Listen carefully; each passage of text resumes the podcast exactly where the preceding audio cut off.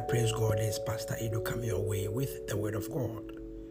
God has been so gracious to us, and His mercies endure forever. If you have a Bible, turn with me to the book of First Corinthians. First Corinthians chapter 1, verse number 10. First Corinthians chapter 1, verse number 10. I read for the King James Version of the Scriptures. Now I beseech you, brethren, by the name of our Lord Jesus Christ, that ye all speak the same thing, and that there be no divisions among you, but that ye be perfectly joined together in the name in the same mind and in the same judgment. Hallelujah. First Corinthians chapter 1, verse number 10 from the King James. Now I beseech you, brethren, by the name of our Lord Jesus Christ that ye all speak the same thing, and that there be no divisions among you, but that ye be perfectly joined together in the same mind and in the same judgment. Hallelujah. I have started today's sermon as no divisions among you. No divisions among you. The Apostle Paul, in his letter to the brethren in Corinth, admonish them to be united and not to live in divisions. They are to be perfectly joined together in the same mind and judgment. Hallelujah. If our divisions have crept into our congregations and have eaten into the social fabric of our religious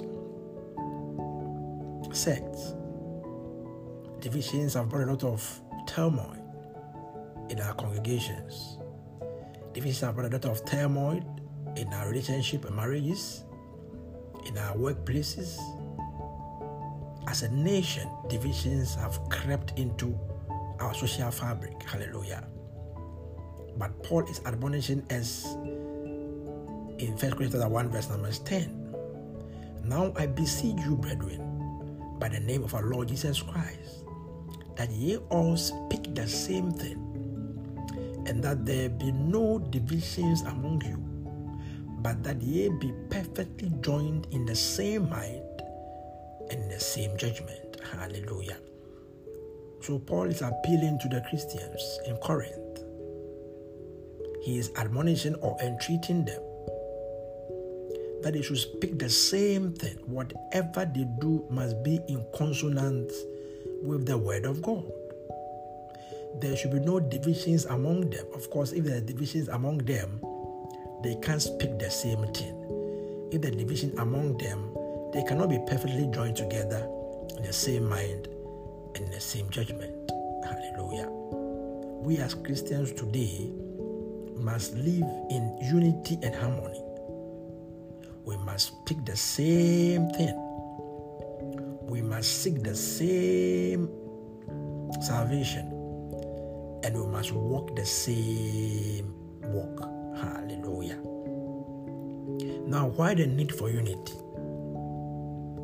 Why is Paul trying to entreat those in Corinth to shun divisions and live in unity? Why the need for unity?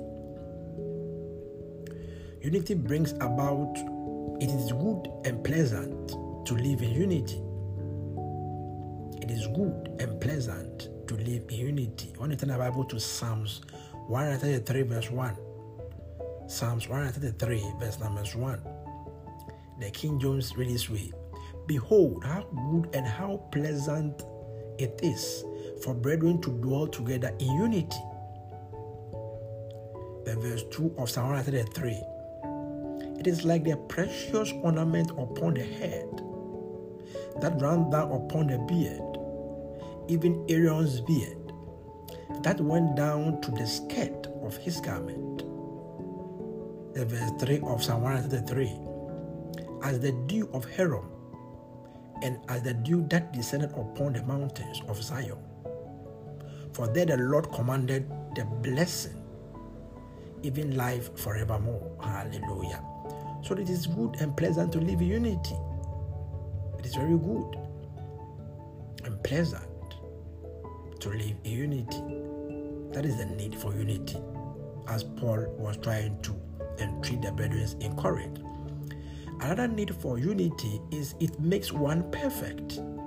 Whenever you are united in Christ, it makes us perfect. Ephesians chapter 4, verse number 13. Paul told those in Ephesus, till we all come in the unity of faith and of the knowledge of the Son of God, unto a perfect man, unto the measure of the stature of the fullness of Christ. Hallelujah. We need to come to the unity of faith and of the knowledge of the Son of, the Son of God, unto a perfect man, unto the measure of the stature of the fullness of Christ. Hallelujah. We need unity in order for you and I to become perfect. We need unity in our congregations.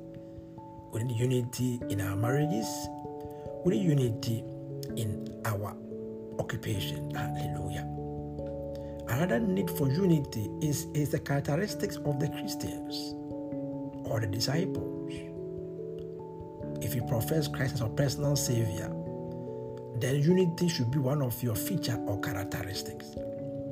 In John chapter 13, verse number 35, in John 13, 35, King James read this way By this shall all men know that ye are my disciples, if ye have love one to another. Hallelujah. By this shall all men, the word men there is gender neutral, meaning both male and female. John chapter 13, verse number 35. By this shall all men know that ye are my disciples, if ye have love one to another. So the need for unity, it is a characteristic of the disciples of Christ. Another need for unity is a command from God in John 13, verse 34. In John 13, verse 34, a new commandment I give unto you, that ye love one another, as I have loved you, that ye also love one another. Hallelujah. It is a commandment for we as Christians to live in unity. John 13 34, a new commandment I give unto you, that ye love one another, as I have loved you, that ye also love one another. Hallelujah. Another need for unity is that it brings about fear of the Lord. It brings about reverence for the Lord. It brings about respect for the Lord. In Psalm 86, verse number 11. Psalm 86, verse number 11. Teach me thy way, O Lord. I will walk in thy truth. Unite my heart to fear thy name. Hallelujah. Psalm 86, verse number 11. Teach me thy way, O Lord. I will walk in thy truth. Unite my heart to fear thy name. Hallelujah. So the need for unity, it is good and pleasant. It makes one perfect. It is a characteristic of the early Christians or the disciples of Christ. It is a command from God. And it brings about fear or reverence for the Lord. Hallelujah. Now, what brings about division? What brings about division? Let's go back to our foundation text, First Corinthians chapter 1, verse number 10. Now I beseech you, brethren, by the name of our Lord Jesus Christ, that ye all speak the same thing, and that there be no divisions among you, but that ye be perfectly joined together in the same mind and the same judgment. First Corinthians chapter 1, verse number 10. What brings about division? The first one I'd like to consider is contention. When there is friction, when there is tension, when there is contention among us as a congregation, it brings about division. In First Corinthians chapter 1, verse number 11, for it hath been declared unto me of you, my brethren, by them which are in the house of Chloe, that there are contention among you. Hallelujah. It was a report that was sent to Paul And the response to the report resulted in the epistle of First Corinthians. Chapter 1, verse 11 says that, For it has been declared unto me, my brethren, by them which are in the house of Chloe, that there are contention among you. What are the contention? Some people say they were baptized by Paul. Others say they were baptized by Apollos, etc. So there was contention. There was division in the church. Some were skewed towards Paul, others were skewed towards Apollos. There was a serious contention so contention brings about division. If it is not well catered for, it will destroy our congregation. First Corinthians chapter 1, verse number 11. For he has been declared unto you. Sorry, for it has been declared unto me of you, my brethren, by them which are in the house of Chloe, that there are contentions among you. Hallelujah. What brings about division? It is lust and war. In fact, lust, war against our flesh. In James chapter 4, verse number 1. In James chapter 4, verse number 1. From whence comes war and fighting among you? Is a question. Come they not hence, even of your lust, that war in your members? So, anytime we lust for something, it war against our members it brings about division. James chapter 4, verse number 1. From whence come war and fighting among you? Come they not hence, even of your lust, that war in your members? Other ways or what brings about division is misunderstanding. Whenever there's misunderstanding, division is obvious or bound to happen. In Acts chapter 6, verse number 1, in those days, when the number of the disciples was multiplied, there arose a murmuring of the Galatians against the Hebrews because their widows were neglected in the daily ministration. So when the disciples were increasing in numbers, from 3,000, from 5,000, when they were increasing, there was a misunderstanding between the Grecians and the Jews. Remember, in those days, to become a Christian, if you're not a Jew, you have to be a proselyte. So when the non when the non-Jews came into the discipleship, it brought about misunderstanding. Their widows were neglected. Of course, those who are Jews will be fed before those who are non Jews. It's about this understanding. But Peter and the other disciples, in the wisdom of God, were able to settle this dispute. Hallelujah. What brings about division is friendship to the world. Whenever we become so attuned to the world, when we become so engrossed to the world, we become enmity to God. James chapter 4, verse number 4.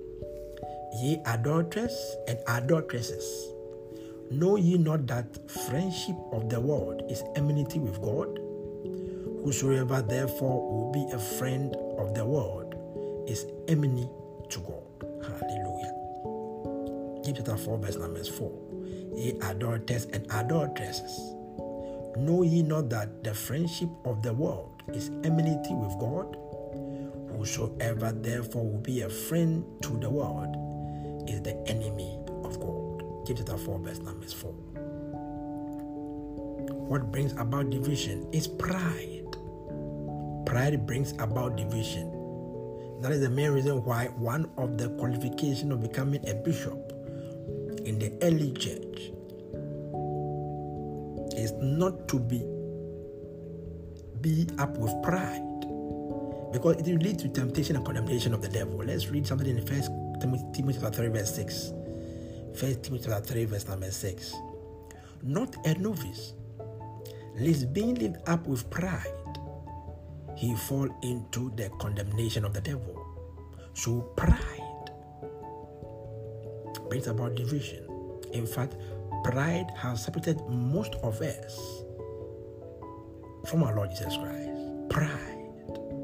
It was pride that brought devil, the devil straight down to earth. It was pride that kicked the devil out from the sight of the Lord. So pride brings about division.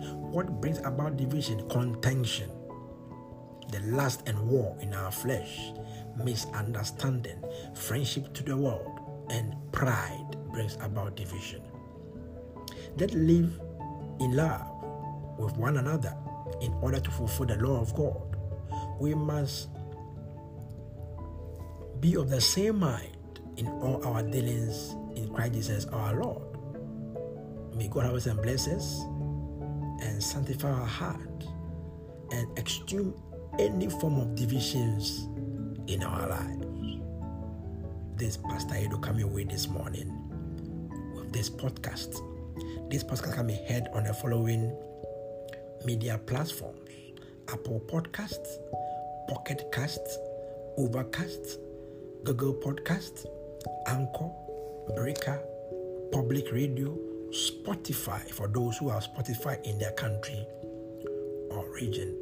And don't forget to subscribe to my podcast so that you can receive them whenever I post a podcast. May God help you and bless you. In the name of Jesus, amen.